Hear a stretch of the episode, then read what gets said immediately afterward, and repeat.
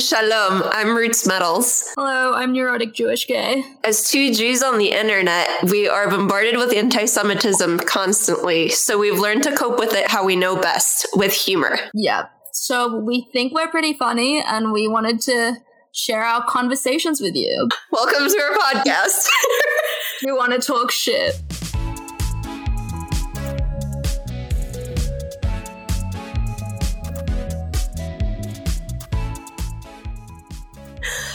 Uh, today we're talking shit about the Intifada.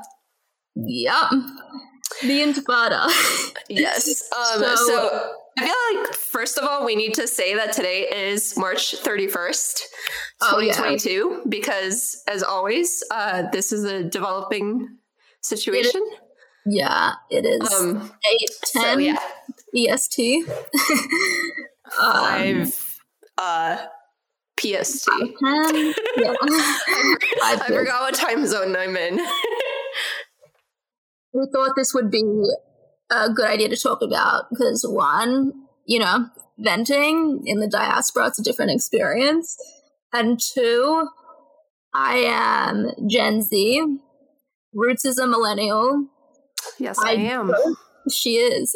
I don't remember much about the Intifada. Um, I'm also not from Israel. And yeah, I thought it would be good to, you know, talk about it. If I have questions for Roots, she's pretty familiar with it. So I will hand it over to Roots. I do want to say we had another topic in mind and then things happened, as is often the case in the world of mm-hmm. Jews. Um, that is so I think I want to just kind of like first review what's been going on. Um, mm-hmm. There's been a recent wave of ISIS inspired terrorism in Israel. 11 people have been killed in the past week, and it's just not looking good.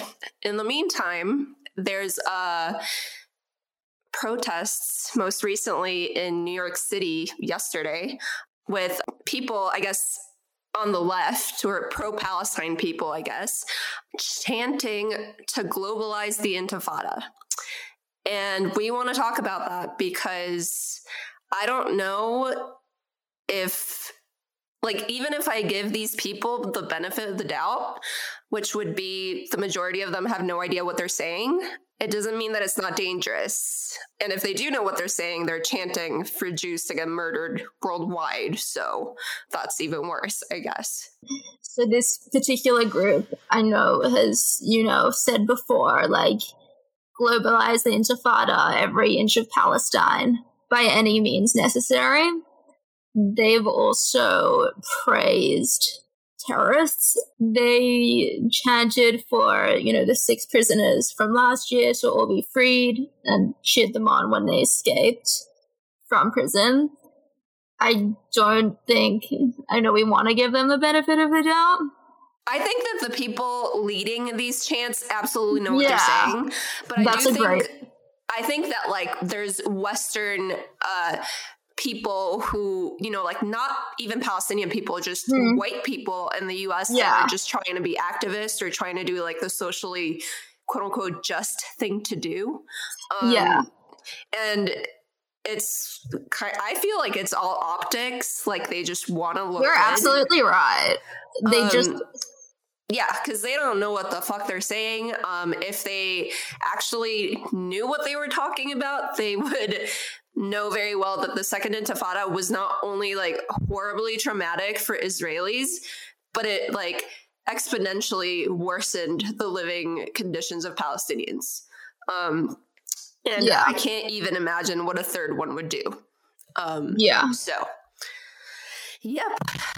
That's yeah, no, I think you're absolutely right. And it's important to distinguish the leaders from the followers, I guess, if that's like the good term, that's the correct term. Totally. But um, at the same um, time, I think it doesn't even like they're putting this message out there, even if they don't know what the fuck they're saying. It's a dangerous message. Right. And there's they're dangerous adults. people that are yeah. listening to it. People that will quite literally take the message to heart and do what they're being asked to do, to do which is kill Jews. No, you're right. Yeah. I think that no, that's true. They're not children. Like they're adults. They need to, especially ones with big platforms. They need to understand mm-hmm. what they're talking about and um, what they're chanting for. And unfortunately, I don't think anyone or like at least many people are going to pay attention to this until it's too late. I hate yeah. to say that, but you know, I mean, it is what it like, is.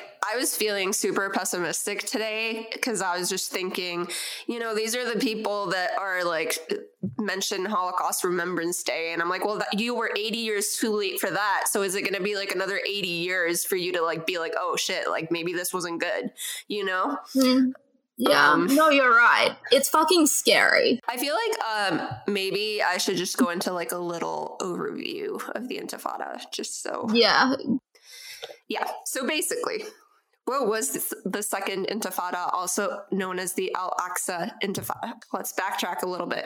In 1993 and later in 1995, um, the Israeli and Palestinian leaders, with uh, the US brokering, um, signed the Oslo Accords, which basically were meant to create a pathway to number one, creating a Palestinian government, and number two, the eventual disengagement of Israel from the West Bank and the Gaza Strip.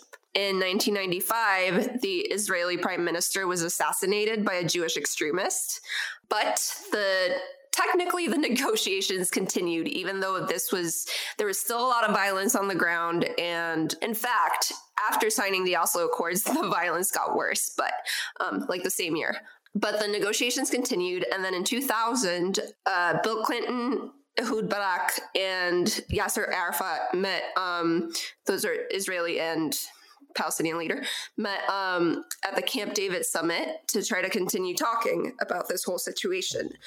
The summit was a colossal failure.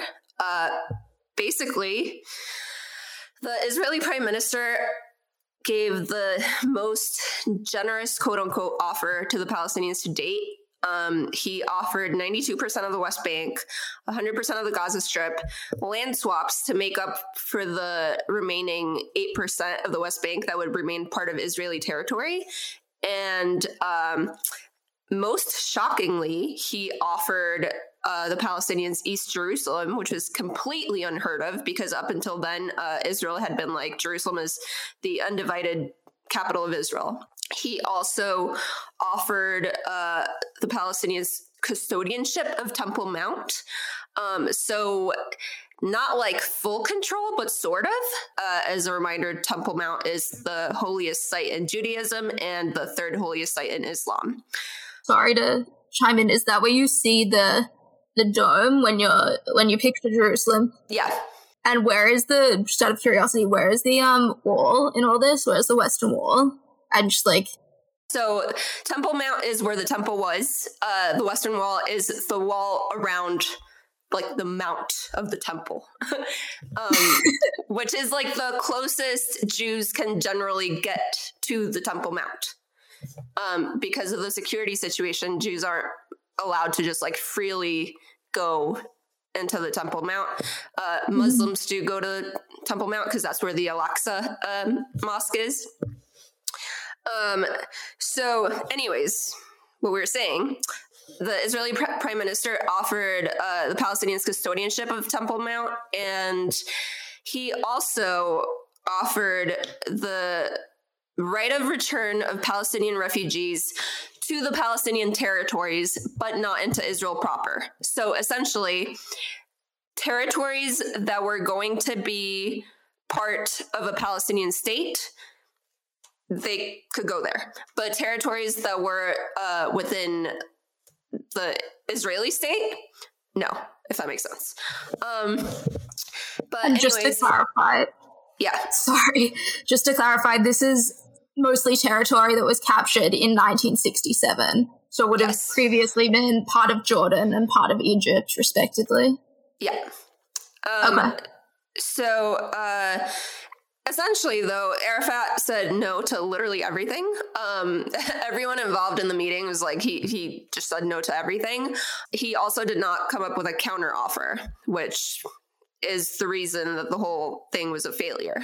Bill Clinton la- later said that he, um, and I mean, you know, I don't know, like people could probably say that the US was like biased in favor of Israel or whatever, but from the people that were involved in the summit, uh, it was very evident that Arafat was not actually interested in negotiating. Uh, the reasons are probably that he was afraid of things. He was probably afraid of his own people at that point because mm-hmm.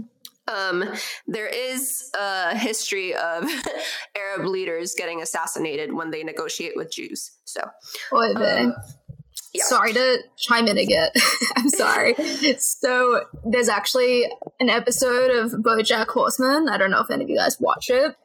Um, and this Bo- the horse, BoJack Horseman, is doing a signing for his new episode or book or whatever. And someone randomly asks, What do you think about the Israeli Palestinian conflict? And there's a Palestinian guy there and there's a rabbi there, and you see them both like get angry on their faces. And he's like, uh, and his manager's like, oh shit, like we're fucked. And then he's like, I actually think Arafat made a huge mistake. And I think, you know, the best place to start is with a two state solution that respects everyone's human rights. And they all clapped. And that was just so funny to me. I mean, we could have had that. We could have had that. I really think we yeah. could have, but it, I, I, I mean, I don't want to predict the future, but I, it seems like less and less of a possibility. But, uh, anyways, so this is kind of like the background, right? So the second intifada, there are two stories for what prompted it. The Palestinian version is that in September of 2000, the opposition leader, the right wing opposition leader of Israel, Ariel Sharon, visited Temple Mount and that was considered a provocation. It probably was. Uh, he was trying to make a statement, I believe, um, and geopolitical experts believe, uh, because you just had the left wing Israeli prime minister basically offer half of Jerusalem to Palestinians. Mm-hmm. So this right wing guy is going there to make a statement. You know, like Jerusalem is ours. Okay. But there's a couple things to keep in mind, though. Number one, this visit was actually coordinated with the Palestinian Authority. So the Palestinian Authority gave him permission to go visit. The other thing to consider is that Temple Mount is the holiest site in Judaism. So that is, you know, it's important mm. to a lot of Jews. But anyway, the Israeli story is different. The Israeli story of what prompted the Intifada is that it was pre planned, that Ariel Sharon's visit to Temple Mount was literally just an excuse. Here's the thing there's a lot of people in the Palestinian government and even Arafat's own widow later that pretty much said that the moment that Camp David had failed, Arafat was preparing the people in the government for some sort of uprising. So make of that what you will. Uh, in 2001, the Sharm el Sheikh uh, Fact Finding Committee issued a thing called the Mitchell Report, which basically went and investigated what the hell happened. And they concluded that the Sharon visit did not cause the intifada, but it was poorly timed. But here's what happened. The intifada lasted from 2000 to 2005, and it was essentially an uprising, but it was way bigger in scale than anything that had ever happened before between Israelis and Palestinians. Um, they used a lot of the same tactics that they had used before, such as shooting, stabbings, hand grenades, car bombs, landmines, kidnappings. Uh, but the biggest, quote unquote, like new development was suicide bombings. And the biggest difference between anything before is that these suicide bombings were strategically targeting civilian spaces, which I want to reiterate is a war crime. They would mm-hmm. do it at hotels, they would do it at malls, they would do it at restaurants, they would do it anywhere that was crowded. Um, that was a civilian space. It was not military bases. It was not checkpoints for the most part. It was almost exclusively civilian spaces. 80% of the victims on the Israeli side of the Intifada were civilians. Yeah. And just to clarify, um, we are not condoning, you know, attacks of soldiers, but just generally during war, the idea is civilians are not fair game. They're not Yeah. like doing anything. They're not hurting anyone. Um, Right. military checkpoints, military posts, things like that. Um, you know, by ethicists are they say they're generally fair game, and if you Mhm. think about it, you know, it makes sense why they would say that. Right. I mean, like it's it's war is devastating, anyways. Like in in any scenario, but like uh targeting civilians is just considered like just that's unacceptable Yeah, according to like the m- modern rules of war, if that makes sense. I guess. Yeah, a couple of like again like developments in this whole like suicide bombing spree was that for the first time palestinians were using children as suicide bombers and even pregnant women. Um Well, the young youngest kid that tried to detonate a suicide bomb was 14 but he was stopped fuck. and yeah yeah like a lot of human rights groups were very outraged by this obviously yeah it was basically five years of straight terror there were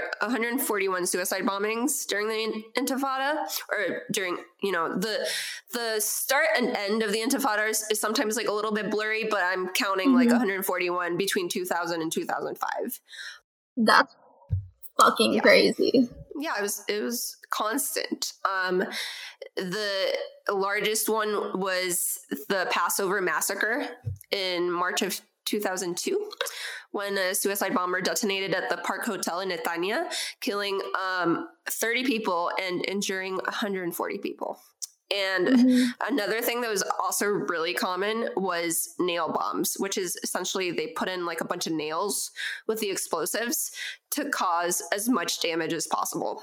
So it was really, really horrendous. Um, is all I gotta say on that. That's um, a so yeah, lot. that That's just is, yeah, again, you're talking about, you know, an area the size of New Jersey. I feel like we have to like reiterate that. That's just Mhm. like, I don't know, like mind blowing. as far as the deaths, uh, over a thousand Israelis were murdered. There was also like foreign workers, tourists. Um, 80% of these people were civilians. Um, there was a baby that was not even a day old that was murdered. Like, just really, really devastating stuff like that. Holocaust survivors. Um, on the Palestinian side, there were around a little bit less than 3,000 deaths. Um, Mhm. the it, it's harder to estimate the kind of like civilian versus combatant like breakdown Yeah. for Palestinian deaths because uh, it's not as clear cut as it is, you know, with like an IDF soldier versus a civilian. Yeah. Like if you have a Um, 14 year old, like Exactly. that's like, what do you do? You know, like, exactly. yeah. Um, and the thing is also like the most of the Palestinian deaths occurred because the way that the IDF would respond is was going through like from house to house, like combat, trying to get the people that had planned these attacks, which would result in like street fighting. And obviously, the IDF was a lot more powerful um, than the Palestinians in that scenario, right? So, it the vast majority of Palestinians that died were men, though, and uh, it's estimated that one third to half of the dead were civilians. The Israelis have assigned like over 2,000 of the deaths to different like terrorist factions. So, according to Israel, over 2,000 of the deaths were militant deaths um, or terrorists. Um, but, you know, obviously some people are not going to trust what the IDF says. So, I'm just kind of giving all the information out there. Um, Mhm. and additionally 600 palestinians were killed at the hands of other palestinians usually because they suspected that they were collaborating. Oh my with Israel. god. Yeah. What the fuck? yeah it is it was horrendous and here's the thing a lot of people suffered israelis palestinians people that shouldn't have suffered and Mhm. the intifada resulted in a bunch of policies that make life for Palestinians today extremely hard. It caused the creation of the quote unquote wall between Israel and the West Bank, which is mm-hmm. 95% of the barrier is actually a fence, but let's call it a wall. There's the checkpoints, which are also the result of the Intifada. And I think most significantly is that for the first time since the 1980s, Israel started voting right wing. Oh, wow. So had all this not happened, these like super right wing governments that we've had lately um, for the mm-hmm. past 20 years probably would not have existed and would have resulted in different policies that would have drastically created a different situation on the ground for both Israelis and Palestinians. I mean, obviously you can't you don't know what happened like what would have what would have happened, but um it definitely didn't help. No, it didn't. It it it made things very different. Um, prior to the Intifada, there was like a lot of like day to day like interaction between Israelis and Palestinians. But mm-hmm. after the Intifada, Israel, most Israelis and Palestinians have like never met each other. Um, so like the only contact that most Palestinians have with Israelis is like IDF soldiers, you know? That's really fucking crazy. And to call for that, like you're gonna make a completely different like situation. Like I'm not saying that before that like things were great for Palestinians. Obviously they were not, but to I think everyone every expert that has assessed the situation can agree that things really deteriorate deteriorated for Palestinians um, during and after the second Intifada. I, I, I so I, I don't know why people are calling for this, but you know. Yeah, it's definitely if there were another Intifada, it wouldn't result in any good. No, it wouldn't. Um, and the um, thing the thing is like I've and you know, and like researching this stuff for the post that I was making, I was listening to a lot of um like podcasts with like regional experts and stuff like that. Pretty much the consensus is that Israelis were extreme. I mean, we know this. We we were extremely traumatized by the second Intifada. We were extremely traumatized because it was supposed to be a peace process and it resulted mm-hmm. in that. Um, and that if there were to be another intifada, Israel would respond much quicker and yeah. probably much more harshly than it did to the fir- to the second one. Um, so I don't know. I mean, again, I'm not like a. I'm, I can't guess the future, and I don't know, but I'm just saying I just don't understand. No good can come of this, is what I'm saying. Um, Absolutely. like you're gonna have like you know Israeli and Palestinian mothers like crying for their kids. It's just no. Yeah. Go, there's like there's no other way to go about this. No. Um, I mean, fuck. Yeah. Like. So. I don't know. It was, it was like it was a really it really shaped my childhood. Um do you want to talk more about that? Because yeah, yeah, sure. So I did not live in Israel at the time anymore, but my dad um, would have to go to work like literally a lot uh, to Israel and to see his parents.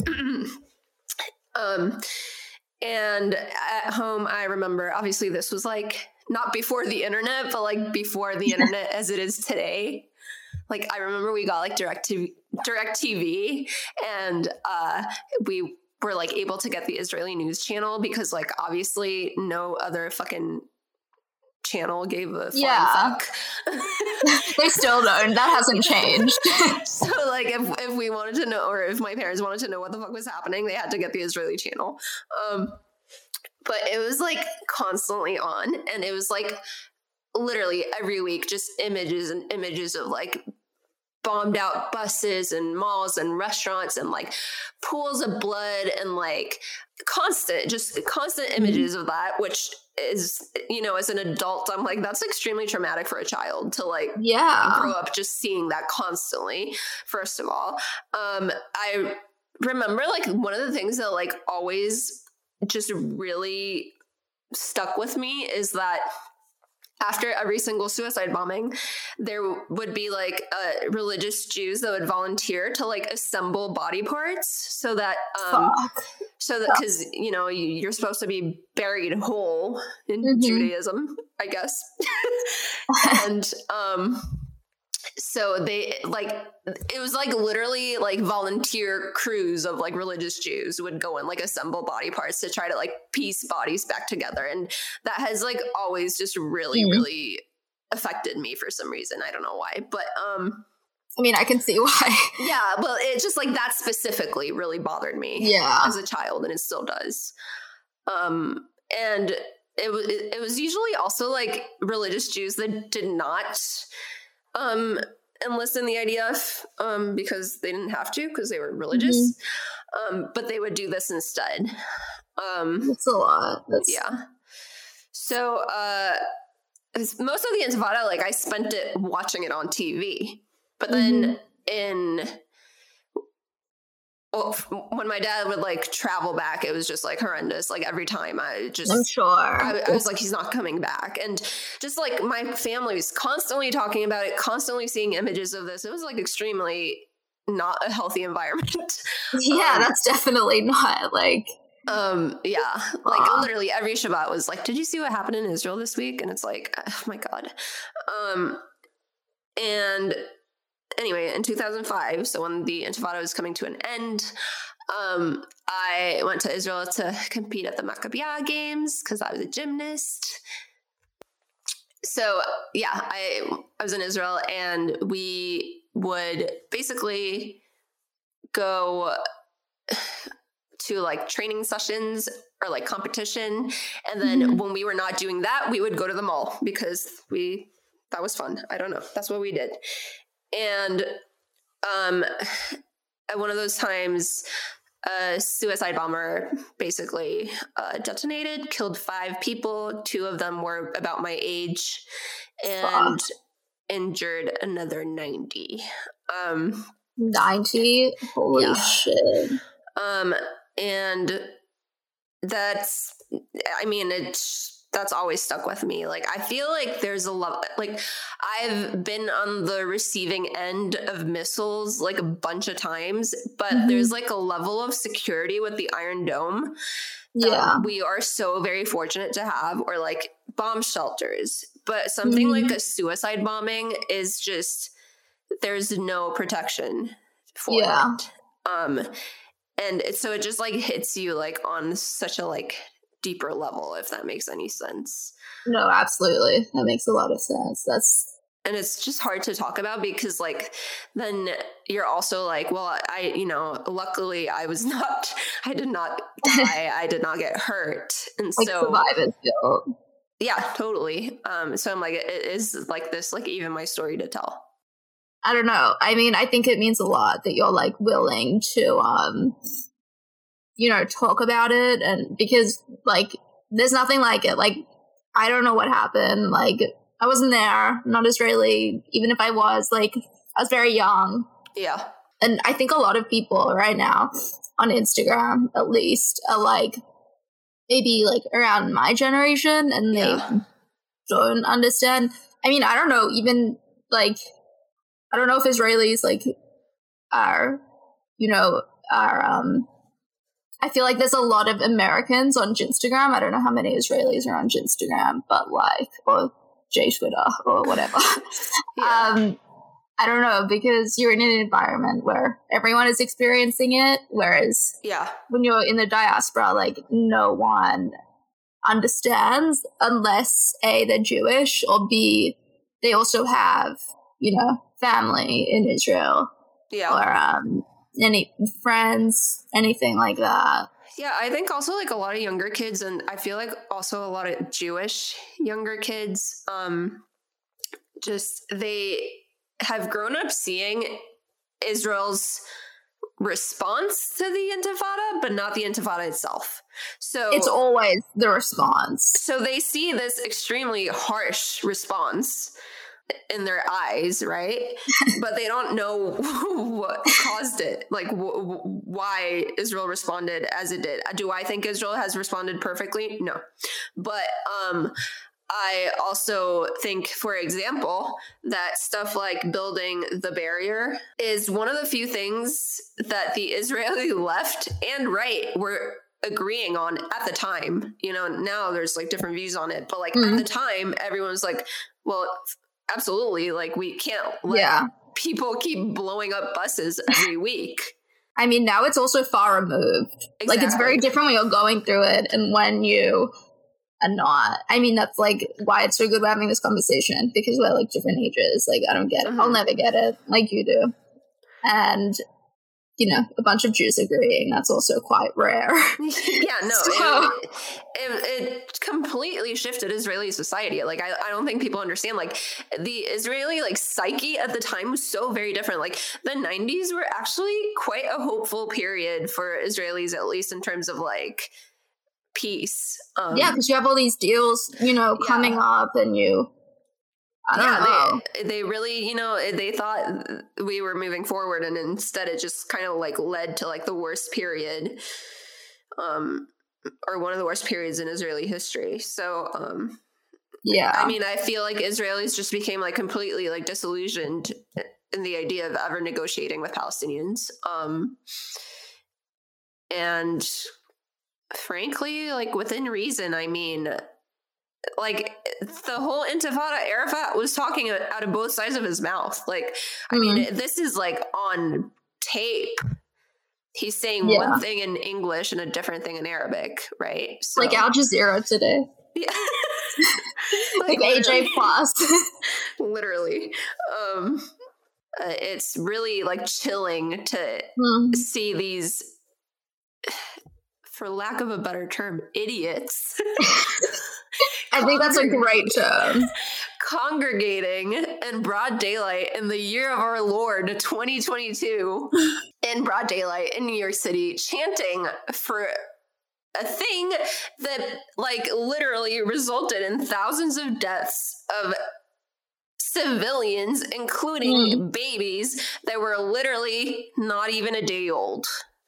Yeah. Um, I don't understand it. And it's what's more I mean, I, I, like I don't know what to say because I feel like when I talk about anti-Semitism, like I'm a person whose politics obviously lean left, and my friends lean left, and whatever the people I interact with lean left, um, and I see my friends, if there's a white supremacist attack on Jews, they're absolutely going to jump on that and talk about it. Oh, this. but this, they're scared to. They're scared too because they don't want to be labeled as anti Palestinian. And. Or like Islamophobic. Exactly. And it just frustrates me to no end because if you knew anything about the history of the Intifada, you would know that it not only scarred me for life, but also really worsened and d- deteriorated the situation for Palestinians. Um, mm. So I don't fucking get it. It, it. So that's what I mean. Like it's all fucking optics. Um, yeah, no, it is. And even so, like, I feel like you hear Israeli, you think Jewish, but like I'm sure there's a lot of like Arab Israeli casualties. Like do you hate Jews more than you love like Palestinians or Israeli Arabs? Like I don't. There's something that's like not clicking for me, at least. I don't know. No, it just I I feel like it. I mean. I, I think I really do think this is what I, it is. Like people are afraid to appear to be Islamophobic or anti-Palestinian or acknowledge yeah. anything outside of like the racial slash religious dynamics mm-hmm. of the West. And, and you're right. Specifically, the United States.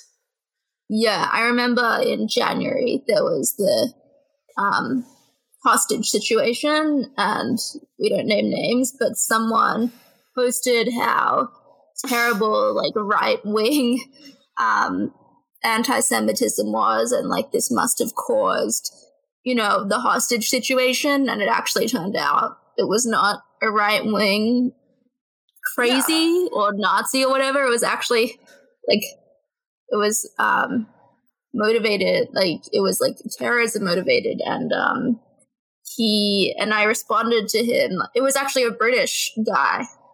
And I was like, this isn't even American.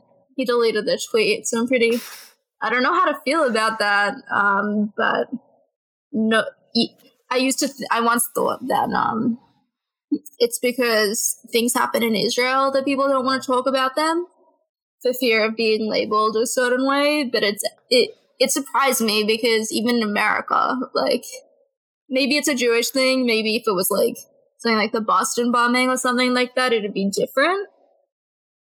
I don't know. Yeah, I don't know, I mean, but like. It, I don't know either. I think it's a combination of things. I think obviously anti-Semitism is super like pervasive and like ingrained into like everyone, even if they don't think so. Mm-hmm. But I also think that like we've like I feel like I'm gonna sound like freaking like Candace Owens or something. It's that's fine. Not what I mean to sound like at all. But I do think that in terms of like the activism slash social justice world, we've like created this environment where like people are afraid to ask questions and kind of mm-hmm. stray from what other people are saying. Um, and I don't think that's activism anymore. And I don't think that's education anymore. I think that's doctrine and I think that's dangerous. I think that uh, ideologies should never come at the like cost of human beings. And yeah, if we're doing that, then we're doing something wrong. Um, no, you're right. You're you need to have, you know, you have to have people questioning. You have to have people. I don't know. You have to be able to. This is like so. I don't even.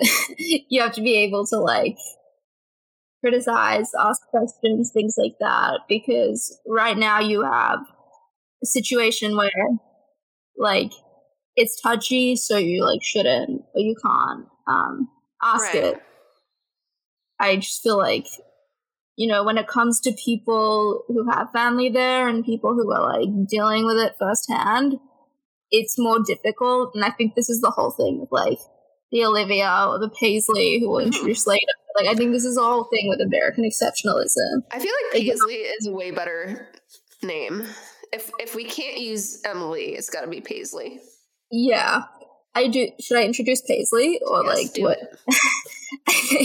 okay, so if you follow me on Instagram, if you don't, you should because I want I want more followers. I probably don't include that, um, but um, if you, know you follow you me, just gotta be honest. I just gotta be. I mean, who doesn't? Right? Right? Like I don't know. Um, if you've been following me for a while, I think my first ever meme was Olivia from Kappa Kappa Gamma assuring a Jewish person that Hamas rockets were not that dangerous. Olivia is an interesting character. She's in Kappa Kappa Gamma, a sorority that I Googled. I don't know anything about the sorority. Please don't like go crazy at me. I it just flows. Olivia from Kappa Kappa Gamma. We've discussed this. Her parents are very wealthy. She has a MacBook Pro. She's traveled the world. Um, and she's very ignorant of her surroundings. She's in a sorority, as I said. Um, and she just does activism because it's cool. It's the thing. Um, she tells people not to worry. It's okay. Hamas rockets are justified. Um, they're not that dangerous. They're, I quote, like pebbles hitting a mountain. Um, Wait, someone actually said that? oh, yeah, someone said that to me. Oh She's never to hear this. I mean, if she does, like, I'd be pretty happy, but she isn't gonna. Um, yeah, that was something big that stuck with me. Like Paisley hitting a mountain. I literally bombarded her. Like I know, like you're meant like, to put trigger warnings. people that like lost their babies, right? I actually I talked about this on my Instagram, and then someone comments like me from the bomb shelter, like, "Wow, that's a really big pebble." Um, okay, so Paisley is a very different character. Paisley is very angsty, but I, I do think she truly cares. You think Paisley um, cares? I think Paisley cares on some level. I think her anger is more um, I think her anger overlooks her caring. I don't think she cares about Hamas using human shields. I don't think she cares about checkpoints. um, I do think she cares when Hamas rockets hit Israelis. I don't think she cares when Hamas rockets hit Palestinians in Gaza. And Paisley is doing this because she truly believes that this is the, you know, this is the right thing to do. This is the moral thing to do. Olivia's just doing it because it's cool. Um, yeah, I mean, Paisley's pretty fucked. You should check her out. I feel like there's a difference between, like, I don't know, the betrayal of, like, seeing people around us, how they react to mm-hmm. shit going on, and the actual shit going on. I don't know. Do you want me to? Um, like, yeah, I mean, you can that? go into that. Okay, cool. I so last year my parents were in Israel when all the mm-hmm. rockets were happening. It was very scary. It was very, I don't think I slept for like two weeks. Um, and obviously we would only hear things from when Israel retaliated, specifically mm-hmm. pebbles at the mountain. Pebbles. Specifically, there is only there is no two sides. That really pissed. I think that really oh started out like NJG. Um, there is no two sides. It's not a conflict. Don't say Israeli victims. Say like settlers or whatever the fuck it said. I'm sure right. you guys all know the post. Um, Wait, is that like Q forty eight return post? That was no, that was like one of them. That was, remember the one with the oil? It was like it's all about oil. Wait, there was one with oil. there was one. There was one about oil. Like it was oh like God. it's because Israel. like we don't have the oil. Like there's literally like I don't know. Do these do these people think there's oil in Israel? Like apparently, I'm gonna find the post for you. I'm oh like, oh this definitely wasn't a dream. Like I'm not gaslighting myself. Like someone said something about how Israel has all the oil. Anyway, um, I wow. yeah. So my parents were there I wasn't there. I have a lot of friends there. I have, you know, extended family there. Mm-hmm. And there's an element of guilt because it's like, well, this isn't happening to me. But I, I don't know. People in like Israel like might not notice. Like obviously they're dealing with bigger things, but I think there's just something really different and really unique about the.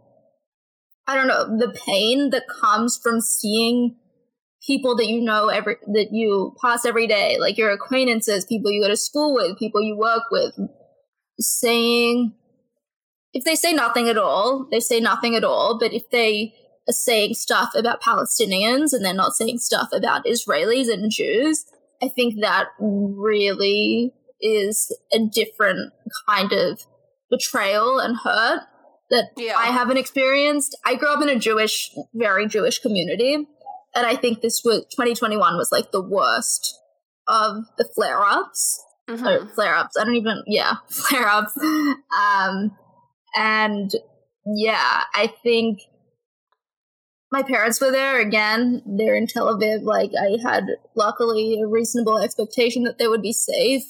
But I don't think I've recovered from the trauma that was watching everyone I know feel like they were turning on me. I don't know if that, yeah. and again, I don't want to sound like, oh, poor me, because it was much worse, obviously, for Israelis or even people who had no, family. I mean, I, it's the what in Tel Aviv. You're seeing people not care about Jews in like real time. Like, I feel like people mm. have this expectation that this is the kind of shit that happened in the Holocaust, but like that yeah. nowadays, if something were to happen to Jews, people would care. Um, it's an indication for sure. Like, you know, if you're not going to say anything about Jews being targeted, like now, why would you say it? It's I, I don't I don't know. It's you know? really awful. I mean, people saying something, people not saying. It's like honestly, sometimes I would be afraid when, when things get bad. I'm like afraid to like look at social yeah. media. I'm afraid to click on my friends' stories because mm. I'm afraid of what I'm going to see. Like, which, that, yeah.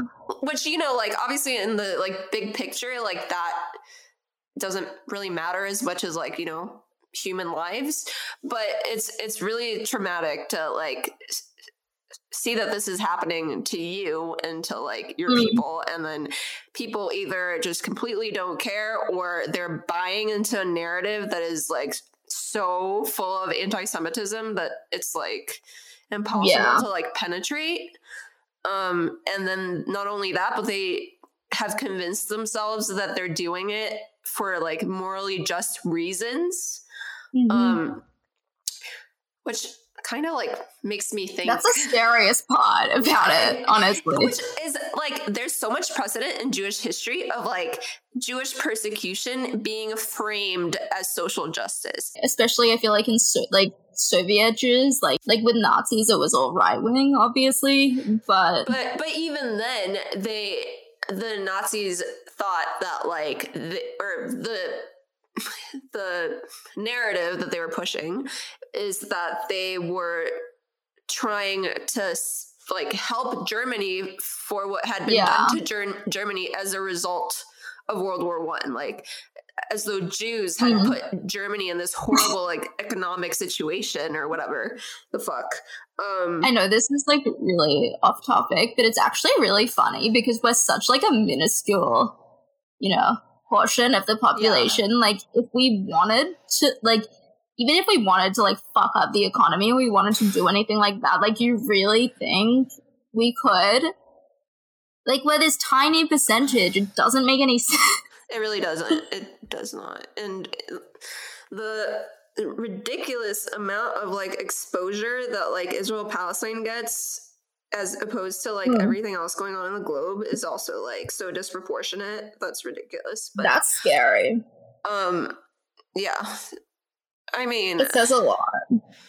Right, like, uh, like there's like this thing where like th- like more people had di- died in like a week of the Syrian civil war than in like literally the entirety of the Israeli Arab conflict, and yet the Israeli Arab conflict gets more exposure. Like, I don't know. It's um, crazy. I have yeah. this thing. Sorry, should I? No, go for it. I have this thing. It's um, it's a. I think it's a highlight. Yeah, it's a highlight on my profile. Um, I've talked about the Freedom Index before. It's yeah. I'm a huge nerd. It's my favorite thing to look at. The percentage of you know democracy and human. I just think that's really cool. Anyway, um, I did one on the surrounding countries of Israel. I think mm-hmm. Israel has like high 70s, I said. The countries around Israel are like not democracies, they're not free countries. And just mm-hmm. when you mm-hmm. look at it and you see like Israel is free and all these other places aren't free. And if you, I mean, I recommend like looking at, you know, all the shit that happens in the surrounding countries. It's like, you are choosing this one. Like, why? And there's no other logical conclusion than yeah. it's anti-semitic like what? It, i don't know. I i think about that, this like probably 24 7 that's not to like diminish like the suffering of palestinians. Absolutely. Obviously they are. Um but it's just interesting the like the the standards that are placed upon Israel in comparison to like mm. literally every other country in the world. Um, yeah. And the, I think the most frustrating part of it is that then people get to convince themselves that their problem is not with Jews, it's with Israel, as though half of the world's Jews don't live in Israel, but whatever.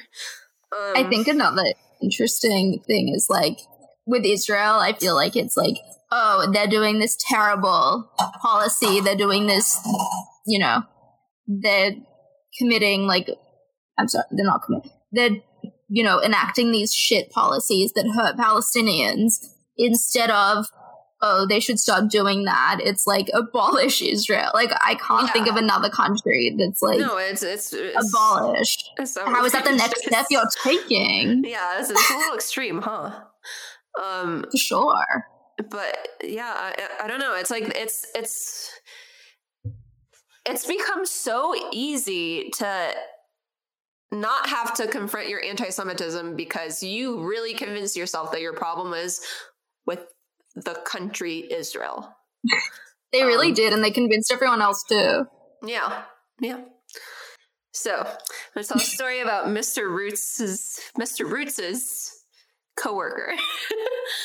um former coworker, thankfully. Um Good. We're happy about that. He uh, called me the funniest insults of my life, and I need to talk about this. Um, so, do you remember? Was it last year when the Palestinian uh, Palestinian prisoners escaped from an Israeli prison? That was September 2021. That was September 2021. Okay. hmm Well, this guy, who is a white guy, of course, um, living in uh, Berkeley. If you know anything about Berkeley, you know. I don't. I'm on the East Coast. You gotta. I mean, I'm sure people here know, but you gotta give me some context. Yeah, Berkeley's where Olivia's from. Amazing. He worked with Mr. Roots, and like a while back. I no Okay. longer, to clarify, I no longer live in Berkeley, so don't like try to stalk me. So, this coworker of Mr. Roots posted in his story the when this whole Palestinian prisoner thing happened. He posted solidarity with the Palestinian prisoners that escaped the Israeli prison. And I saw that Mm. and I could not help myself because it just pissed me off so much As it should. it, ooh, it made me livid because I'm like, here's this white guy who, like, literally has never heard a bomb siren, has never known war, has never known anything, Mhm. and he's just solidarity. He's Olivia. Yeah, literally. And so, and so I responded, and I'm reading. Okay. The Palestinian prisoners that were partially responsible for the suicide bombing that could have killed me when I was 14, as in they claim responsibility. And then in the next story, he had said, check out Al Jazeera for more. Jesus, could you like do any? Dig your hole deeper. Try.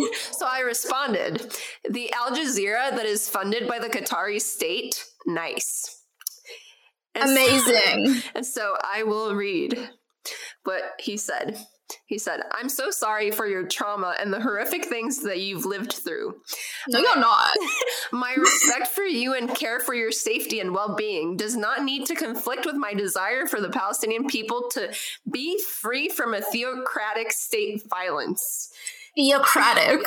It wasn't my intention to trigger you or summon this sort of outcry.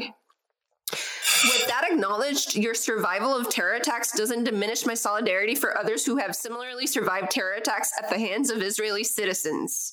Nor do the terror attacks that my Palestinian friends have lived through diminish my solidarity with you and my other Israeli friends who've experienced violence. Oh Thanks for your patronizing response to my story. And I God said, forbid you should patronize him. and I said, but you're supporting child murderers here, not the liberation of Palestine. And I said, I hope you have a good day, and I hope that you think about the privilege you're coming from as a white person living in Berkeley who I predict has never heard a bomb in their life. And then he said, You seem to have forgotten how kind you and Mr. Roots were to me when we were neighbors, but I haven't. What? It What? out of that memory and love for you that I am dignifying your insolence and vitriol with a response. Amazing. Yes. Oh, I forgot. Earlier, I had said, because he was like, well, what about Palestinians that have experienced violence at the hands of Israeli citizens? So I said, that's like uh, if someone told you I was sexually assaulted, if uh, you responded, well, what about the person your brother sexually assaulted? So. So his response to all of that was, "You seem to have forgotten how kind you and Mr. Roots were to me when we were neighbors, neighbors, but I haven't. It is out of that memory and love for you that I am dignifying your insolence and vitriol with a response. I will not forget that you took the opportunity to attack my trauma and history of sexual assault in text. Um, What? That was the end of that. only an American could say when that shit. attack what? Like, as if you would know. Oh my really? God. Uh, it was so weird. I was just like, That's a lot. I literally, I was com- I was talking about what whataboutism and why if a person tells you they were sexually assaulted, you're not like, well, your brother sexually assaulted that person. And he whataboutismed you. and uh, apparently I was making fun of his sexual trauma, which obviously I did not know about because I was barely friends with this person. Yeah, because Mr. Root's work, he literally did an Uno reverse. Right? yeah. I'm literally, I can't, I'm done. I'm done like with America. That's that's so like exemplary of what happens with like Western leftists when you mm. try to like educate them, they just start speaking out of their ass. No, for sure. and this isn't even like a Western leftist thing. Like, if I think back, because I grew up in a very Jewish community, like, I never thought. I feel like teenage NJG was probably the equivalent of Olivia, just because, like, I'm oppositional by nature. Uh-huh. So everything I'm being taught, I'm like, well, what happened first? Like, it can't really be that they're using yeah. human shield and everyone's again stuff like that.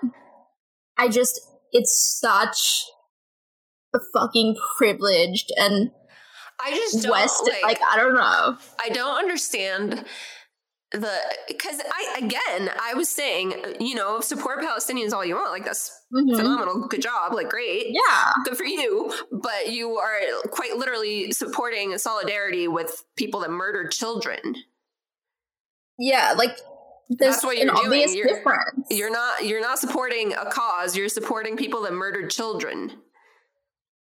Yeah, and it's um, crazy to like equate the two as well. Right? Like like I refuse to do that. Like I I personally refuse to like diminish the Palestinian cause to the murder of children. That's yeah, absolutely. Absolutely. That's yeah, I mean, I feel like that's what even like you know far right Israeli of I don't know yeah. far right Jews do. I if that's, that's no, they, I mean they definitely do. Trust me, they do. Yeah, I don't know if you've seen my DMs, but uh, there's there's some right wingers in there. Can I just say, I at least in my experience, like I say this from someone like I got a DM like a lefty DM today that was awful. That was like basically fuck you, fuck your people, whatever. today, I today, yeah, I, yeah, I, I'll send it to you later. Um, I, for the most part, the worst interactions I have with people are on the right.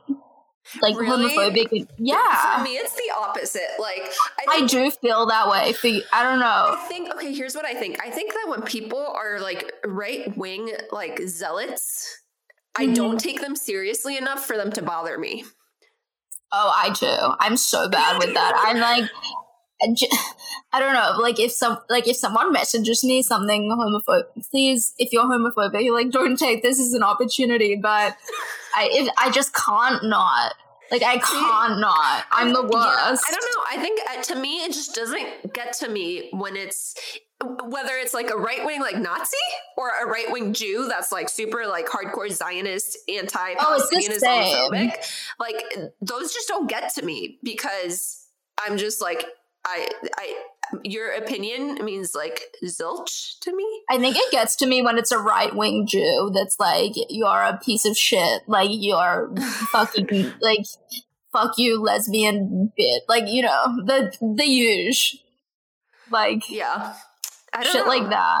I, but I if it's like I, a Nazi, I'm like, you do you, babe. I th- see. I think just for me, I. I think it's because I so deeply want to be able to relate to other people on the left because uh-huh. I agree with them on so many issues that when like yeah they're anti-Semitic, like that just fucking hurts, man. Like I don't know. You're right. You're. I, I feel like it does. It's weird because when I see like someone on the left, like someone that I know, maybe I know them, that's why like it hurts deeply. But when I see someone on the right, I just like feel the need to like engage and be like, fuck you. Like you, can come to my wedding and like watch me like make See, out like, with my girlfriend. For like, me, it's the opposite. I feel the need Yeah. to engage with these people on the left, which honestly are so hard to talk to sometimes because they're so they like I said, they put like their ideology over like human life. yeah, they um, do, and they think that they're, you know, they can dictate. Yeah, and they think they're like morally superior for it, which I don't understand. Oh, it's but um yeah. plays. I, Yeah. I don't know. I, I I find it a lot easier to block like right wingers.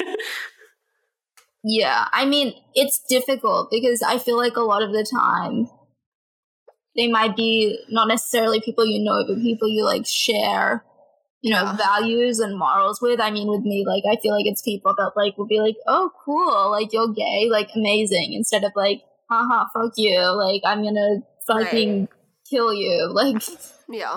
you know, you're a disgrace to Judaism and blah, blah, blah. Yeah. Um, I don't know. I don't know. It's weird. It's a it, it's a very interesting thing. Yeah, for sure. I Uh, think I I don't know. I I also feel like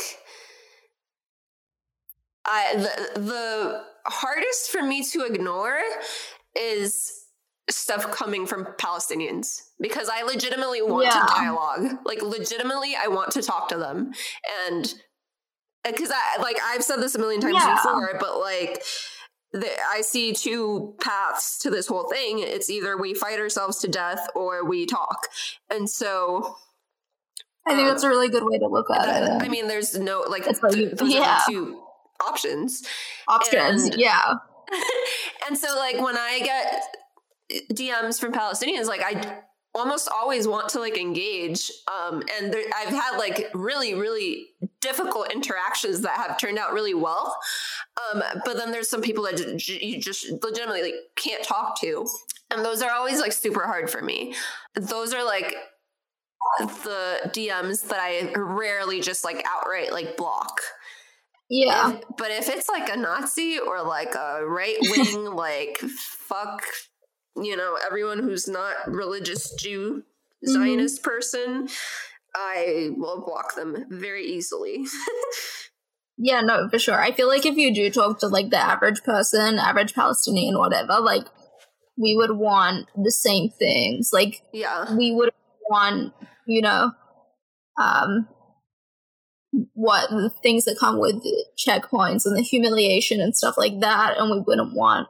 I'm like no expert in Israeli law. I digress, but like certain laws that are shit, like we wouldn't want that. We would want peace, and I think that's like one of the most important, but also difficult things. Like I think on like there's there's so much hostility. It's difficult to come together, but I Yeah. think there is a level where we wo- both want to be a, like democracy and say what we want and Right.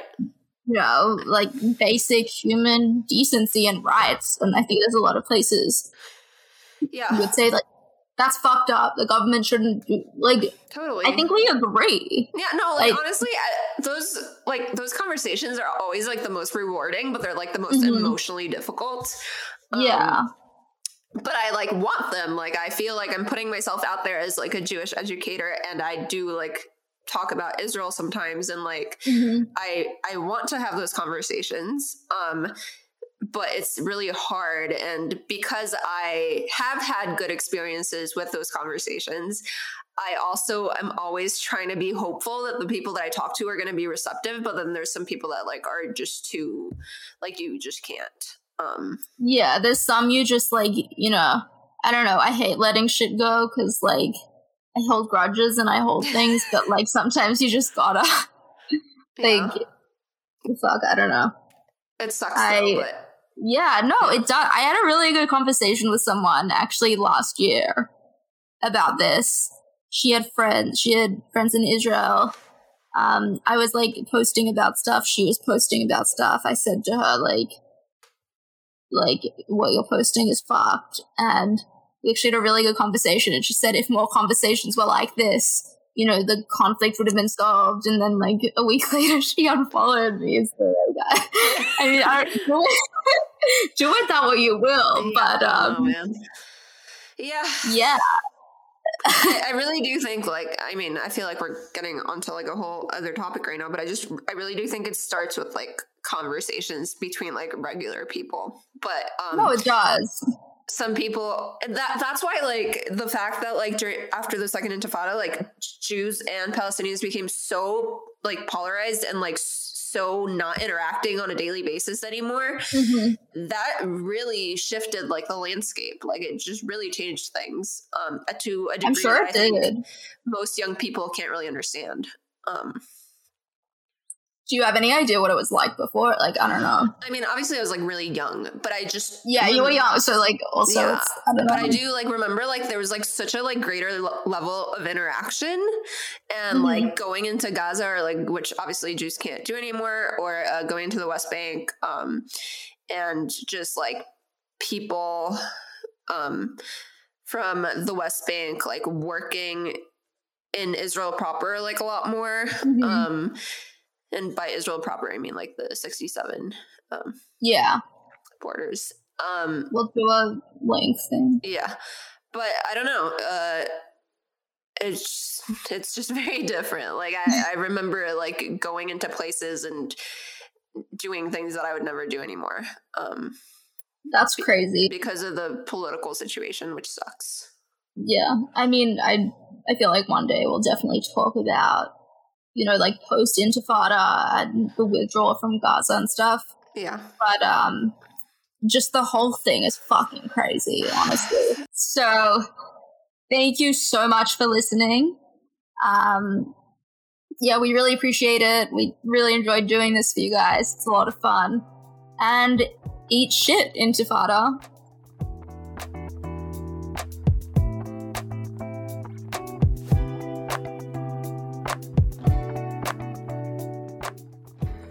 Jew Wanna Talk Shit is hosted by Roots Metals and Neurotic Jewish Gay. You can follow them both on Instagram for more content. Production and editing by Zev Hurwich.